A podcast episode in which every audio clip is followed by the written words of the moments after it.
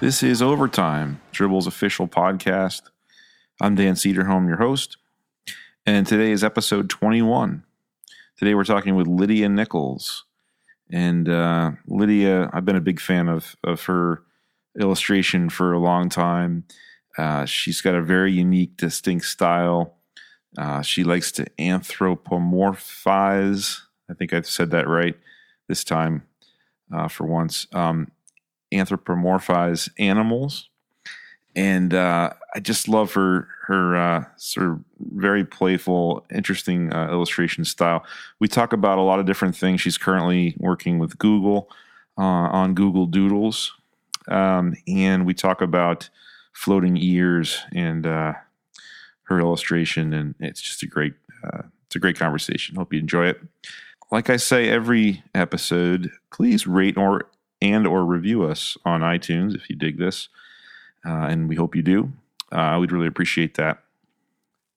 So we do have an announcement uh, today, and that is about a new event that we're putting on here at Dribbble.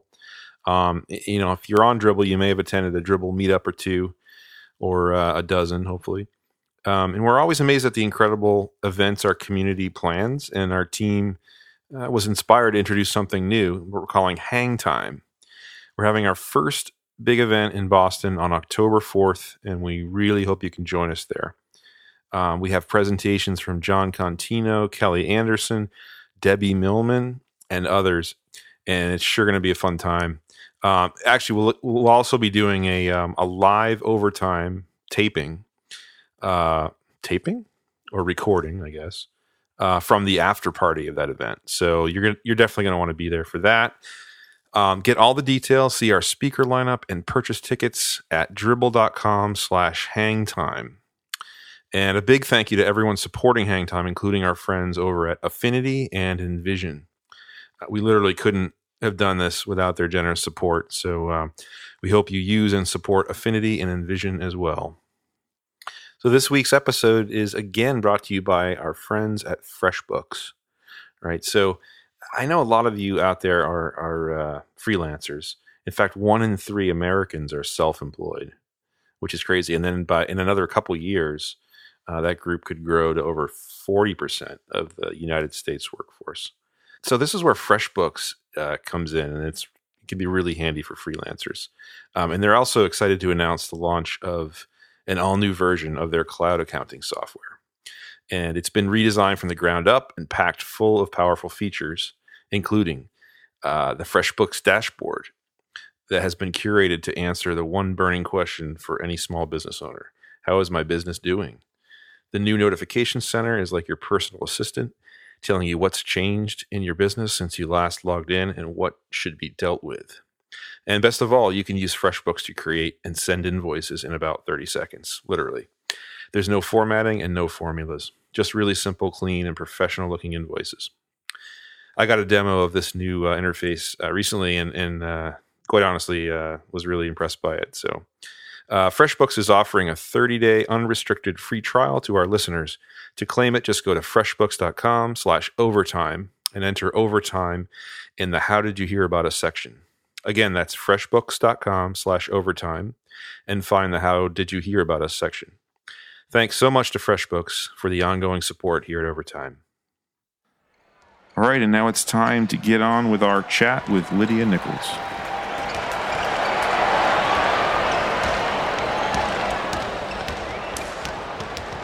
Welcome to Overtime, Lydia Nichols. Hi. Hello. Again, thanks for having me. yeah, thanks for being on here for sure. You know, I uh, I think I say this for before every interview, uh, but I'm I I mean it, and I'm a, I'm a huge fan, and I have been for a while of your work, and uh, I think it hits a lot of things for me, like uh, animals and I don't know, happy people and and happy things and color and texture and uh, I could go on and on. There's just so many aspects of your your art that uh, that are really really cool. So um, thanks. It's always very flattering and uh, kind of weird to hear people say nice things because I I often just feel like I'm in this weird imaginary world with all these uh, anthropomorphic animals, and that as long as I'm delighted, everything's okay. Um, but you know, that would be existing in some kind of weird state of delusion. So I'm glad that I'm grounded in reality, and other people like it enough that I can be an illustrator. Uh, yeah, as a real viable career. That's always really exciting. Right? Yeah, you're you're living the dream. Um, yes. how did how did you get into? So I'm gonna botch this word, and because I've seen it in your bio and stuff anthropomorphizing. uh, and, that, and that's like that's like uh, yeah, like like t- t- turning uh, inanimate objects into people, kind of thing, or or uh, yeah, I mean, kind of imbuing animals and objects yeah. with human characteristics. Um, gotcha. Okay. That's a good question. I think I've always done it. I my grandparents recently moved and I was looking through all this old art, um, probably from when I was, you know, five or six or whatever. And there's this one piece that I really love that I did called Bugs on Vacation. And it's just got to be like, I don't know, 20 bugs. And they're all by family. So you have like the grasshopper family and the ladybug family and the spider family or whatever it is and there's you know a set of parents and then some kids and they all just have luggage and they're all kind of just marching in these rows. It's really bizarre but um, it's also kind of interesting and i labeled it bugs on vacation which is you know that seems like very early signs of anthropomorphizing so oh right. Oh so this was a really early thing that you did like when you were younger Oh yeah, probably. I mean, I I had couldn't have been more than you know five or six years old. Oh wow, okay. And wow. so when I go back through, my grandmother has this folder of stuff. It's really funny. It says Lydia's artwork, property of her grandmother. Um, so nobody steal it. It's, wow. it's owned by her.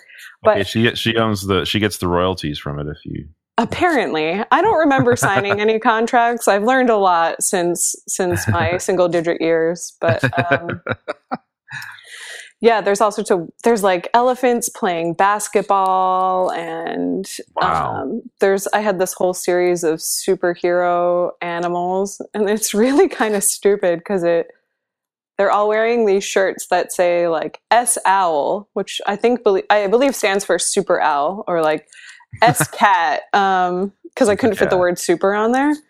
Um, so I guess the whole anthropomorphizing is a thing I've done since I had consciousness. Um, I'm not really sure where it came from. I love that it started so early. That's incredible. Um, Very early. were, were, you were you influenced by other um, artists back then? You know, I'm thinking like uh, I was a big Richard Scarry fan when I was a kid, and mm. Um, that's sort of that's sort of anthrop. I can't say the word. Anthropomorphizing. Yeah, anthropomorphizing. I mean, Thank you. My grandma, oh, she'll come up a lot. She's awesome. She read to me a lot as a kid, so um, every night was sort of story time, and we'd sit on the couch and she would read books. So everything from uh, Petunia to The Little Engine That Could, you know, I was a little older, The Stinky Cheese Man, and um, yeah, Richard Scarry, Tomie dePaola, all the basically anything that the library had. And she was a very animated reader, and so um, I've always loved reading, which is probably you know part of it, not just the art part, but the um, the sense of adventure and whimsy and yeah, yeah. I mean, the little engine that could is an anthropomorphic train. that whole thing. You're right. Is, You're right. Um, yeah. So I right. really love that book. So maybe that that was sort of an early sign. I guess mm. you know, reading a lot of kids' books where anything can be anything. You know, have a yeah. You're apple. right. That's interesting. yeah, you're right. Right, and that's like a that's a theme throughout a lot of children's stuff. Yeah, Richard my, Scarry. I mean, it's a world of talking animals.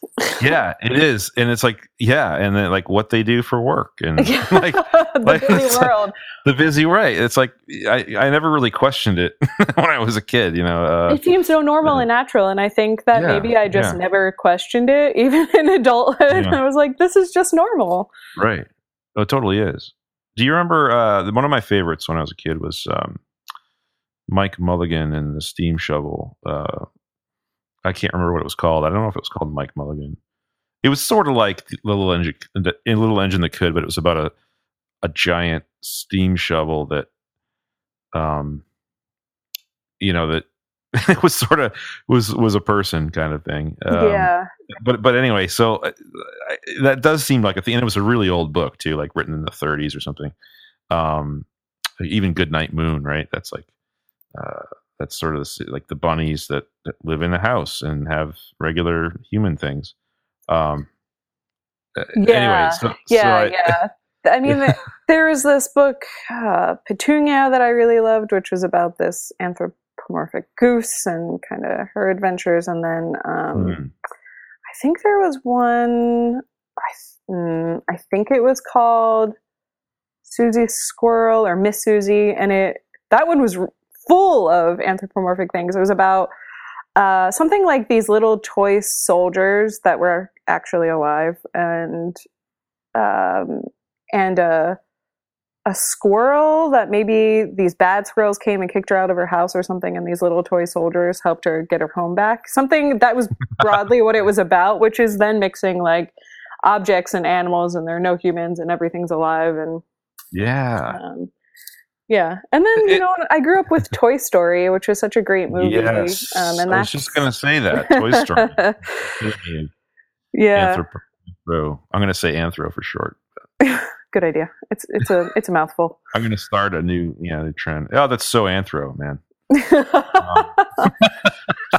but, but you're right. Toy Story and and I love Toy Story. Uh, a lot of my my kids like loved it when they were super young, and I kind of like rediscovered it then. And um, and that's and and all those yeah, everything is alive, right? Um, Yeah. which is which is great. Which is a a thing. So that that seems to be a theme that you.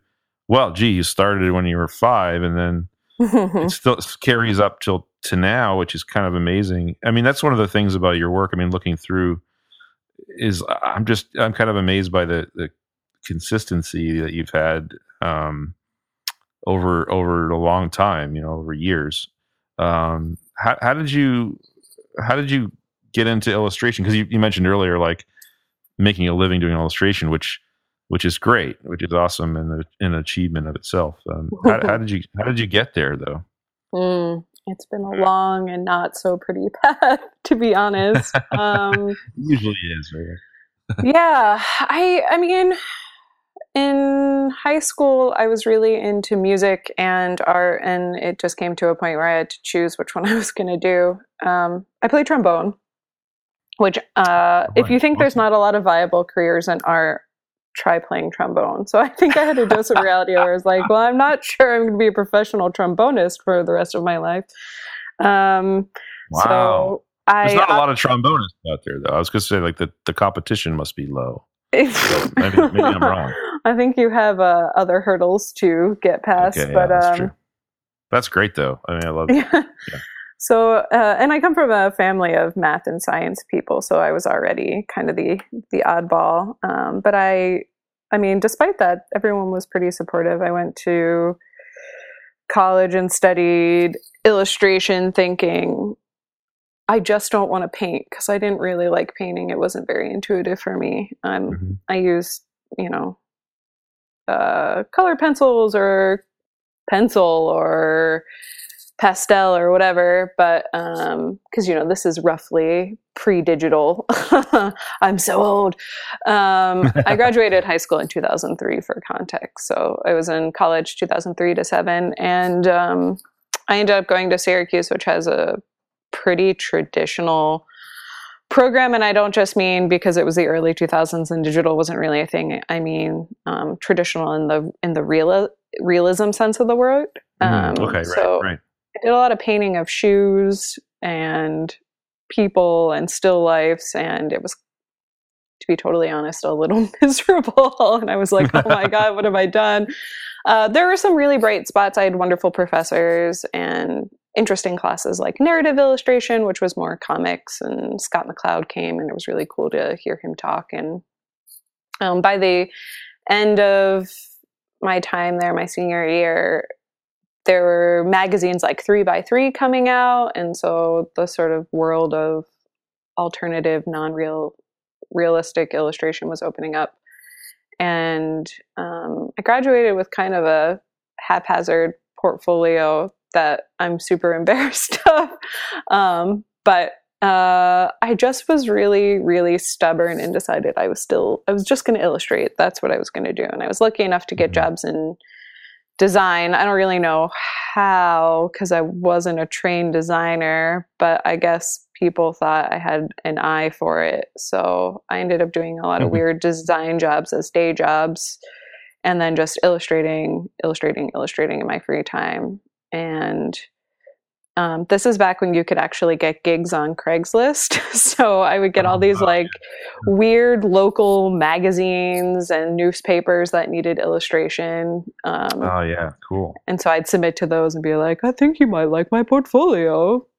um, and I slowly started playing with Photoshop and then with Illustrator. And I've always really, really loved printmaking. And when I learned that you could use Photoshop like printmaking with layers and everything, stuff started to click. But it took about, I would say, two to four years after college until I even started to find a voice that felt authentic and comfortable. Mm. Um. And then four years later, I went to grad school so that I had time just to focus on building that up. And by the time I was done grad school, I had a portfolio that I felt uh, really I could stand behind. Not that there wasn't room to grow, but I felt like, oh, I can actually get gigs now. Like I can do this. Um, mm. And um, it's been uphill from there. I've been really lucky, but I've been pretty relentless in my pursuit as well. So, wow. That's, that's, awesome. That's the story. It's not yeah. too glamorous. no, no, it's great. It's great because uh, actually, um, what's interesting. Correct me if I'm wrong, but when so when you're in school and just out of school, you're not dealing with digital. Um, so you're using pencil, and I guess that's that's the medium that you were using back then.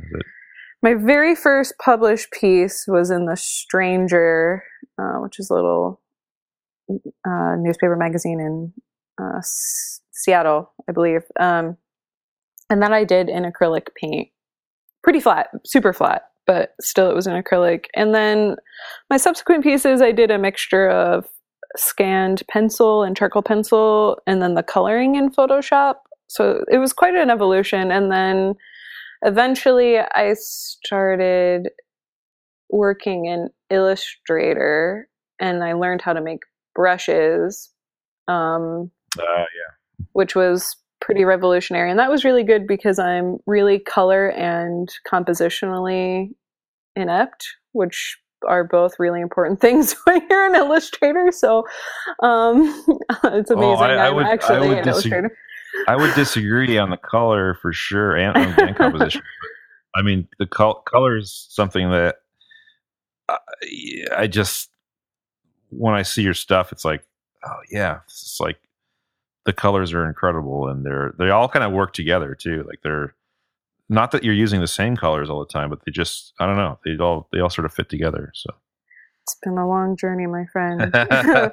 uh, but Illustrator was really helpful in that because it was so easy to change color and it was so easy right. to scale things. And so for a while, I was like, I can only ever work in Illustrator, and so I'd, I'd make dozens and dozens and dozens of brushes, which is actually what that scare, Skillshare class is about.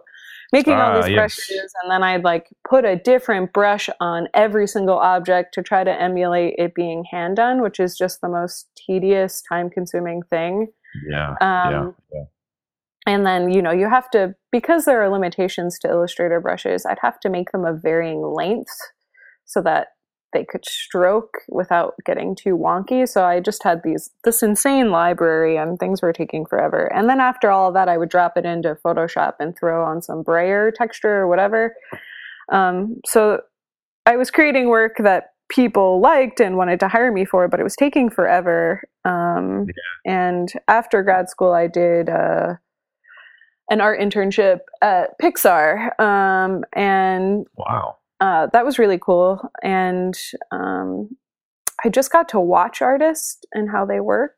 And a lot of them work in Photoshop, which is much more intuitive in terms of actually drawing and using your mm-hmm. hand. And so from there, I just started experimenting with Photoshop brushes. And of course, like 99% of the digital illustration population, I use Kyle brushes because they're magnificent and well designed. and so now. Kyle, Kyle brushes. Yeah. Um, capture that.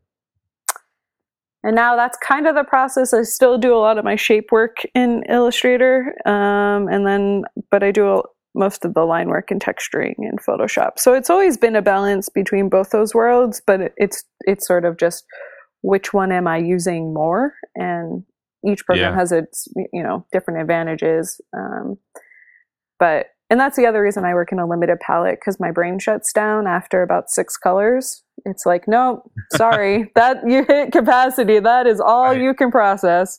Totally agree with that one. That's me too. I I can't even do six. I think it's you know two or three. and that's it you know um so so in photoshop and i like i i love getting into the details here so hopefully that's okay but um in, in in photoshop are, is your stuff uh, bitmap or is it vector so in case you need to resize it or um or you, you maybe you're doing stuff per a spec that you know is going to be a certain size or yeah, these days most of my assignments are pretty straightforward in what the final specs are. So yeah yeah I, I don't get too concerned about that. I'm a little bit better at working out my compositions earlier on um, now, uh, so I don't get as hung up about resizing. And I, I try to work big enough that if I need to scale things a, a little bit here and there, I don't have to worry Yeah, too much about loss right right right quality. Uh, so most of it ends up being bitmap. Um, Yeah. but That's that's, great. It's just you can't get the same sort of freehand um, quality in Illustrator that you can right in Photoshop, or the same brushes, or totally or you even if you can get close to it, you end up with these crazy massive Illustrator files that are just unwieldy and. You click open and then you go make yourself a pot of tea and drink it and come back Yeah. and maybe it's opened. and you try to select something and millions of squares show up like like, like it's like oh, the Oh, whole thing is mapped to, to yeah that makes that makes a lot of sense especially for you know, the kind of texture and brush stuff that you're you're doing yeah that would be really difficult to to do in illustrator um yeah so we're i'm one of the shots that you know we sort of i wanted to talk about was this process shot from actually a couple years ago but um and uh, i think this is about your your skillshare class that you had at the time Mhm. um, and it's like starting. It looks like starting from, well, it looks like pencil on paper, right, and Mhm. then bringing that into Photoshop or Illustrator for for the line work, and then putting the finishing touches on after that. Um, Yeah. Um, I try to start everything in pencil. This, yeah, I mean, it's this is about oh geez, over three years old. So my process is a little different now. Um, yeah. and I I have a Cintiq now, which is Oh like yes. the greatest thing I've ever purchased as far as uh, career stuff goes. Um, yeah. it's just Duly noted. Oh man, that thing is crazy. uh, but What, do, have you tried the Apple Pencil at all with with the iPad? Or? I haven't. Um, I have an iPad that is like six years old, and I occasionally Yeah. use it for recipes and watching Netflix. But I otherwise am It's just great like, for that. eh. It's Yeah. great for that, isn't it? It's a great Netflix. It's a great uh, extra TV, really. Um, yeah, but otherwise I don't use it so much, and I'm. Yeah.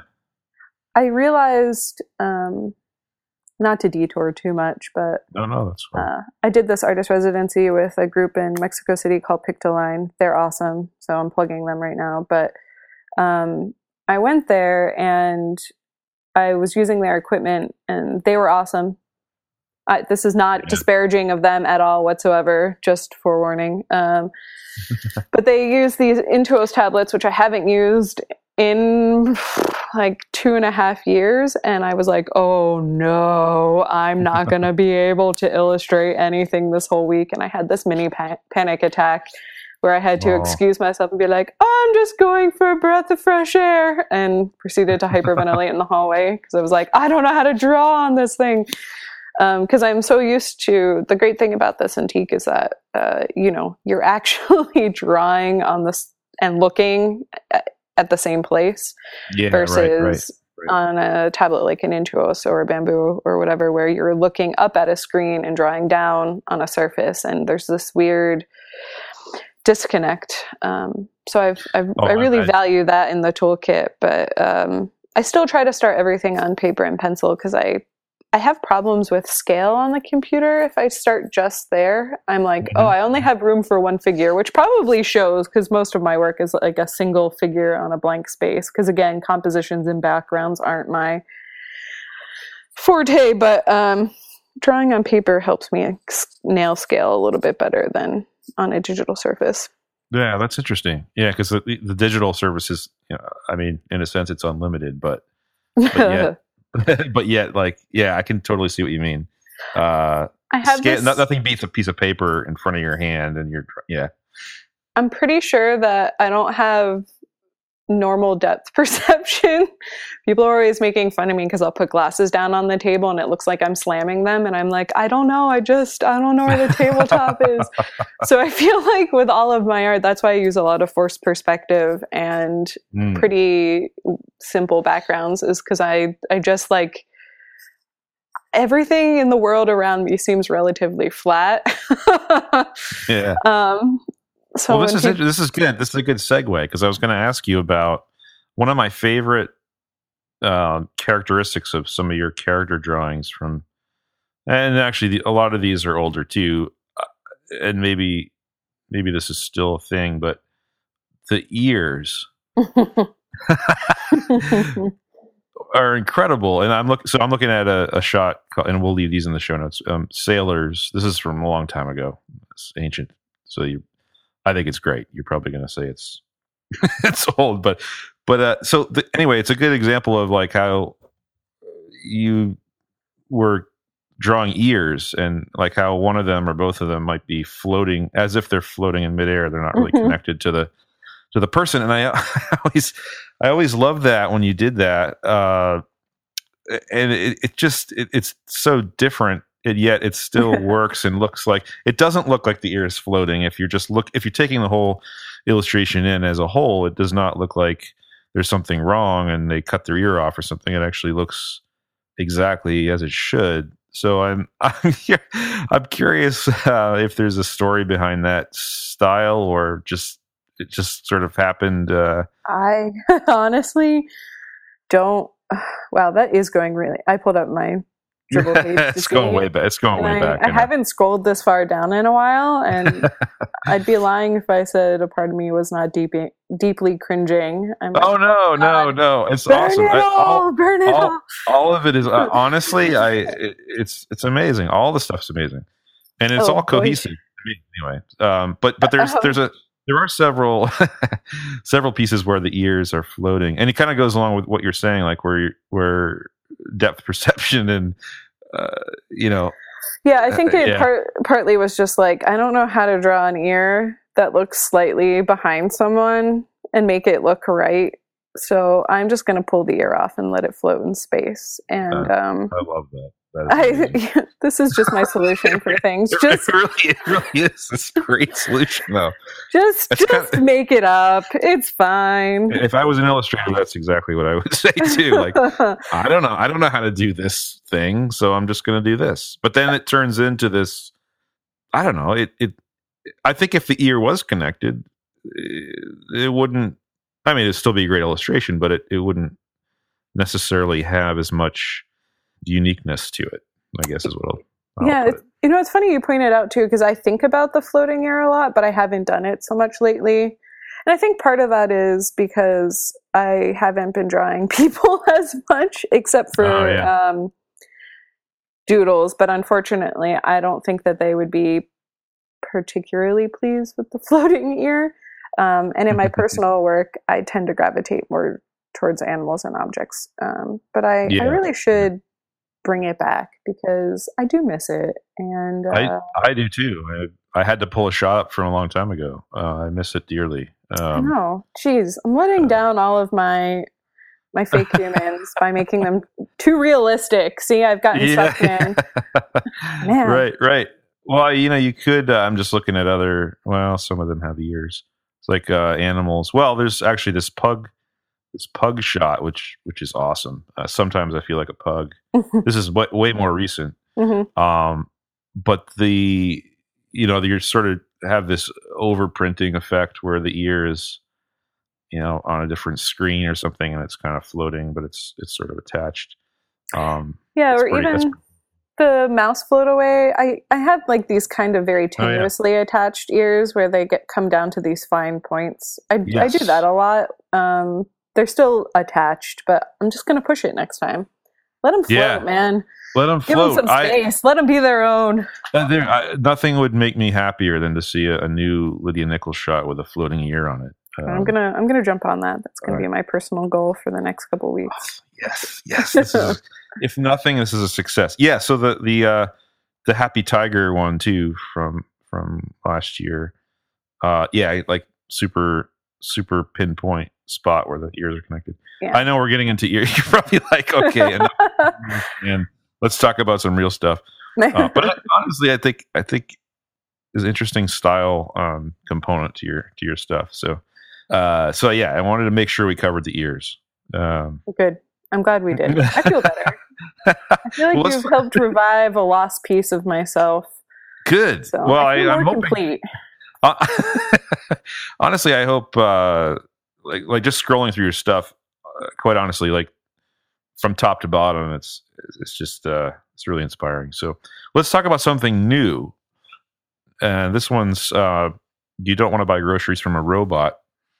Um, this is actually from last month, uh, and this was a op-ed op-ed illustration for the New York Times. Mhm. Um, again, uh, super awesome style. Like her hair is incredible. Tell us about this and and perhaps you know I guess one of the things that I was wondering when when looking at this is you know you have you have a very distinct style, uh, but yet you're being hired by all these different uh, very different companies, right? Mhm. um, are they are they sort of coming to you and saying that's a style we like we want you to do this composition in that style or or is it is it you having to bend a little bit to that that specific company's uh, you know visual language Hmm.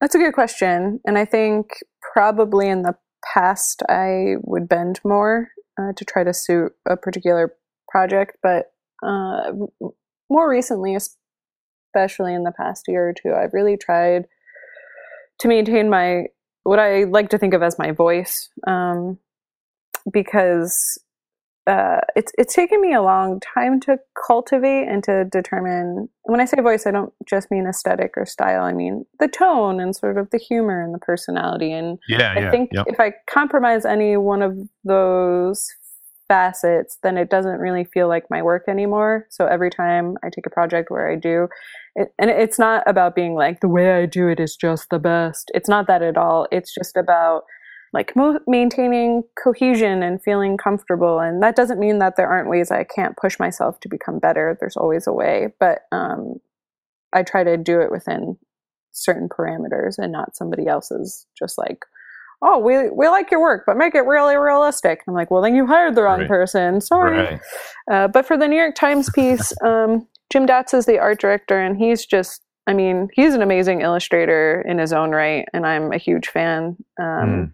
And I, I hope he doesn't listen to this because I'm just, when he wrote, I was like, oh my God, can this be real? I have screen prints of his hanging over my couch. So, oh wow yeah sort of a super like nerd out moment. Yeah, yeah.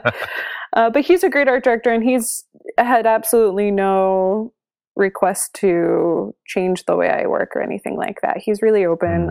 I sent probably, you know, five or six really, really nearly illegible thumbnails with rough ideas, which always. I'm kind of a believer in um, just getting out a really rough idea uh, and Yeah. not investing too much in an in an initial sketch And I always worry when I send them off to people that they're going to be like, oh boy, why did we hire this person? They don't know how to draw at all. Um, but luckily, Jim is a man of great faith and uh, experience and um, trusted me uh, to actually take it to a legible finish. Um, that's that's interesting because uh, as a non-illustrator, you know, I've done design work for clients before, but I, I kind of always wondered how an illustration project, typical illustration project, goes in that yeah, you can't put like all your time into this finished thing and then hand it over, and then they're like, oh, it's not not what we wanted, right? Um, so I was curious how that how that works. I mean, sometimes with web design, for instance, you you might present three different paths to take, right? Which I always hated because they'd always pick the one I hate they I hated the most and obviously. every time. And so that's I, like the number one rule. Don't show anything you don't want chosen. Yeah right. There's a lesson lesson learned. I mean it's like every literally every time. Uh so does that does that happen with illustration too? And i guess you kind of answered that already in that you send uh, maybe a lo-fi sketch of a direction and then and then from there you can put the real time into it? Yeah i i just um personally i try to be really efficient and i don't i don't like wasting time. That sounds so not that anyone does but and it's not that i don't love drawing. I love drawing but i don't want to put all this heart and energy into something that somebody doesn't want to use and then i may not even mm-hmm. be able to potentially use on my own. That to me is just really yeah. sad. It's like planting a seed and letting it start to shoot up and then being like never mind and stomping on it um, which seems totally, totally agree. Yeah that's it's awful. It's, yeah. it's just too emotional dan. I can't take it. Um, i'm just kidding. Uh, so it is. It is though. It is. Uh, i just find it easier to get quick concepts out and it's a little different. The op-ed pieces move really fast. They're only like five or six hours to do them. Um, wow, five or six hours. Wow. Yeah, it's like, hi, um, can you get this to me by the end of the day? It's already noon. Um, wow, interesting. Yeah. Well, yeah, for for a new for a daily newspaper, I guess that is that's how it works, right? Yeah. So wow. in that case, you you just literally don't have the time to invest too much in right. a sketch. Um, and mm. I mean, looking at the piece, I'm happy with how it turned out. If I had more time, there are things I would change. But, mm-hmm. you know, again, when you're on a five or six hour deadline and you have to get various approvals and it has to run through different people, um, I mean, the time is eaten up just in that process. So it's not even that you're sure. just drawing for that amount of time. Right. Um, so you're saying that this one that we're looking at here, the, um, this shot, that was all done like within five hours. Basically, getting the call and then like doing it the same day, and you're yep. done. And wow. then I also so I did a color wow. version for web and then a black and white version for print, which there's a little more wiggle room. I think I get an extra like 45 minutes or hour to do the color. um, because the print one has to go into production first. Uh, wow, but yeah, it's pretty it's pretty fast. Um, that's insane.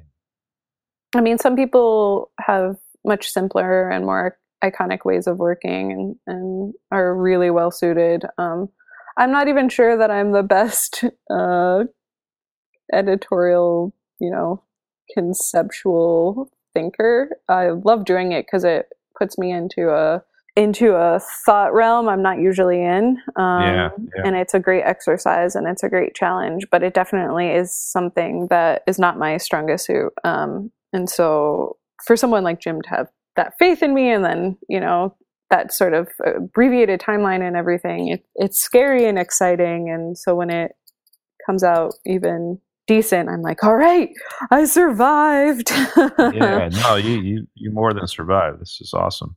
I wonder if Jim would be a fan of uh, the floating year. Curious. I don't know. Sorry. I, I love it. This is awesome. Uh, so you know, I, I, way back when, and I'm going back again now, but you had, some shots around a, a, book that you might publish or get published mm. um, this summer Zoolympics, mm. which the shot is is, is awesome. Uh, going back to sort of anthro animals, Yeah, I'm using Anthro again. Uh, T- tell us what happened there because I would have loved to see this book out there. Um, Mm. Yeah. Uh, the Summer's Olympics. Uh, a dream lost. Uh, Mhm. the Summer's Olympics was a grad school project, which Oh, yeah. so I wrote and illustrated and actually produced a hand bound copy in I don't know like three months, along with several other projects. So that was only one of about four projects. Oh, my Um, gosh. So there is a, a physical version of this somewhere. There is. I have Yeah. it. Um, Cool. It's actually kind of neat because it's a super wide format. Uh, so it's at least two or three times as wide as it is tall. Um, Hmm. But I guess the greater, do you want to know the big, big backstory? Absolutely. um, I went to Tyler School of Art for grad school, which is really a design program. And so I faked being a designer to get in and then pretty much was an illustrator the whole time. and uh, luckily, they're super cool and, and totally fine with it. Um, but one of my thesis classes, they basically would give us a theme and then we could take it in whatever direction possible that we wanted to. Uh, so the theme for this was competition. And I was like, all right, I'm going to write a kid's book. It's going to be about the Zoo Olympics, and I'm going to make it in this crazy wide format um, to help with the sense of storytelling and motion. And if you think about the Summer Olympics, the the games themselves are always these sort of long or wide, or you know, you're always moving from point A to point Z, way over there. so I did the book. It's in a rhyming format. I did shop it around a little bit and had some slight interest right out after school, um, but not a ton. And the biggest feedback I got was that publishers aren't really into rhyming. Um, so if you're out there considering writing a children's book, I super advise you to avoid rhymes. And this is a thing. I went to the um, Society of Children's Book Writers and Illustrators conference in New York this winter, and it, it, this is just the mantra of publishers: don't rhyme, don't rhyme, don't rhyme. There's few exceptions. Um, That's fascinating because rhyming is is cool. I mean, ri- kids love rhyming, and publishers don't. I think there's this weird, like Dr. Seuss did it and did it well. And to be honest, we've all heard. I mean, everybody who wants to write a book usually starts in rhyming, and some people are good at it, and then a lot of people.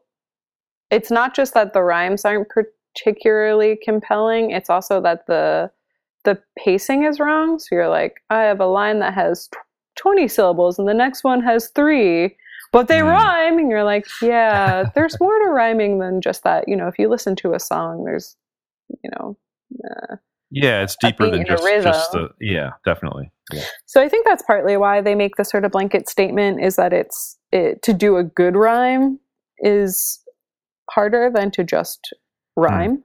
Like Mm. anyone can pick up a drumstick and bang on a drum. It doesn't make them a drummer. Um, so I, I get why that that's sort of the industry standard. Um, and recently somebody showed interest in zoo olympics but you know it's been four years and i'm at this point I, I actually sat down and tried to rewrite it and i threw my hands up in the air because the first time i wrote it it came so naturally i think i wrote it in like a day and i obviously Wow. tweaked it but it just flowed and that was part of the joy of making it um, and to sit down and try to rewrite it four years later it was like this is not a story that wants to be rewritten um, No. And then Well- you know looking back on the art the art also looks really dated to me as well and i don't work that way Oh. so it's just it's a thing that i'm happy i did um, and i was proud of at the time and still i mean it was a great thing to do i'm not not proud of it but um, i'm happy to let it sort of exist in another time in space and Hmm. move forward with new ideas at this point Right, right, right. Publishing is hard, I guess. Uh, sure. yeah yeah i mean it's a big uh, it's at once a big market and a small market you know a lot of people want to make books but then consumers yeah. it's a little different with kids books where you know people still pick up i don't think kids books are going to go digital in quite the same way that literature and nonfiction will because uh, it's Yeah, so much about the agreed. tangibility and kids want to touch and hold a thing that is not just totally, so that's good but totally. uh, it's i mean you could you only put out so many kids books every season so it's pretty competitive the market um, and usually so i should backtrack and say that i did an internship at pixar and then i did a, a design fellowship at chronicle books in san francisco so Oh, wow. um, i also got a little bit of insight on the other side of the publishing industry which has been invaluable and really interesting um, yeah. Oh, I bet. I mean, that yeah, they only put out so many per season, and it usually helps to have an agent. Uh, they don't. Okay, right, right. Publishers don't really like unsolicited manuscripts. Hmm. Um, They don't like dealing, they don't like dealing with the author. Maybe. no, they have these. I can't remember what they call them, but they're like these slosh piles where they put all the unsolicited manuscripts, and maybe once in a while someone will just pick one up and peruse it, but usually they just get ignored. oh wow. Um, so I'm contemplating seeking out an agent. I'd really love to move into kids books, but right now I'm I'm doing a lot of doodling, so it's something I'm I'm working on in my free time. But Yeah. Well, I, I hope you do because I, I think I'd love to see some published books out there. Um, but you mentioned doodling, which is a great segue. Thank you. You're welcome. that was just for you. that was, it was right. It was totally, totally. um, so uh, yeah, because you're doing a lot of Google doodles for Mhm. Google, which is awesome. Because I mean, talk about pressure though. Uh, there's like millions of or billions. I don't even know how many people were looking at this. the whole one time. world. No, it The depends on the doodle. Pretty, pretty much, right? Uh, how how okay? How d- did you get this gig? And tell us about what it's like, or the t- yeah. I'm just curious. Like, it seems like a, a, a difficult task, but maybe maybe maybe you'll tell us otherwise. How did I get it? Um, mm, luck. I don't know. I wish I had a better answer for you. No, that's fine. Um, I somebody reached out and I interviewed. So I'm actually a, a what's essentially a staff artist. I do work on site at Google doing doodles. oh yeah, cool. Um, and it's a big, complex process with a lot of moving parts. I think there are about a dozen full time artists right now. Wow. Um, and we just do, for just for the doodles, or yeah, just for the doodles. We do hundreds every year. wow. Um, so it's, I mean, it necessitates a big team. Uh, and Yeah, then there are engineers that actually make the magic of them working. Right, right, Um, right. So they're pretty important to the whole process. Absolutely. um, yeah so uh, you know we plan a year out we're actually getting ready to plan for 2018 right now Hmm. and everybody can kind of pitch and then we have other googlers around the globe that we talk to and say hey what did what would your country like to see who's important to your culture uh, so it's a pretty collaborative global process and then essentially they get divvied up to the artist and the people doing the divvying are usually pretty in tune with everyone's strengths and try to you know give assignments based on that. And then it's just a matter of executing them. Some run globally and some run in more localized markets. So it kind of is different for every single doodle. Um, and we do a weekly art review, not unlike you would do in, um, you know, art school or something like that, where everyone sits down and shares their progress and gets feedback and makes tweaks and, um, yeah. Wow, cool. Is that is that a uh, is that a safe space? I mean, for I would probably I would guess yes, but um, like in terms of good getting good feedback and Yeah, yeah. Everyone on the team is, I mean, they're all super talented artists that are articulate and have good eyes. And so it typically just makes a piece better to get that feedback. Or, uh, you know, as with any project, if you get too close to it, you might be missing something that's glaringly obvious and somebody can just gently yes. go, Hi, do you see that? I would avoid that. Um, That's that is totally the voice. so it's a nice, yeah. Everyone's very diplomatic and uh, Yeah. polite, uh, but but you know, as with any good criticism, honest. Um, Yeah. usually makes the pieces all the better. So that's a good process to have in place. Totally. Well, I'm just looking through these these doodles and they're they're awesome. Uh, yeah, I I guess this stupid me, I didn't really think about like on a global scale. You're there's doodles for all countries and all different things, and uh, these are amazing. Well, thanks for I mean, this is a good point to break on, I guess. Thanks for uh, thanks for being on here with us, Lydia. This was awesome. Oh, thanks, Dan. It was super fun, and I really appreciate you inviting me to join you. Yeah, no, I'm glad. I'm glad we did because we we got into some good stuff there, and uh, we'll be watching what you do next. So can't wait. Yeah, and I will continue enjoying the set dimension world that is Dribbble. oh, okay. Bonus question then. Uh, that that's a that's a positive thing for you, or in terms of the constraint. the 400 by 300 i think it's Yeah. interesting i mean i i think you know when you everybody's website these days is different i'm i have had the same format for my website for probably the past decade which is a thumbnail that you click on to see the full image Right. and right. that in many ways is what Dribbble is you know kind Yeah. of Mhm. finding that perfect cropping that is engaging enough for someone to click on it. And i think in most design and illustration there's always an ideal presentation. And then there's always well this is how somebody saw it through the corner of their eye or this is how somebody snapped a photo of it or this is what happens when someone you know puts a stack of cereal boxes in front of your poster and you can only see a fraction of it you know wherever it may be. Um, so in that way i think it can be challenging and frustrating at times to find the perfect sort of cropping at 400 by 300 pixels but i Right. think it's a good exercise Well, that's all. I mean, you get it. That's great.